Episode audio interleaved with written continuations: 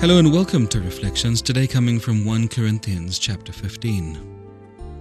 Death came into the world because of what one man, Adam, did, and it is because of what this other man, Christ, has done that there is now resurrection from the dead.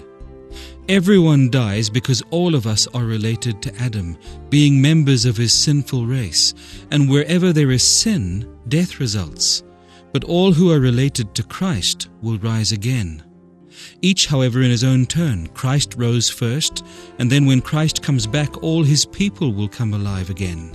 And after that, the end will come when he will turn the kingdom over to God the Father, having put down all enemies of every kind.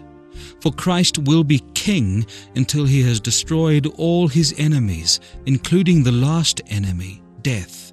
This too must be destroyed and ended. Psalm 37 says to us, For the wicked shall be destroyed, but those who trust the Lord shall be given every blessing. And so, until next time, may these words of Christ dwell in you richly.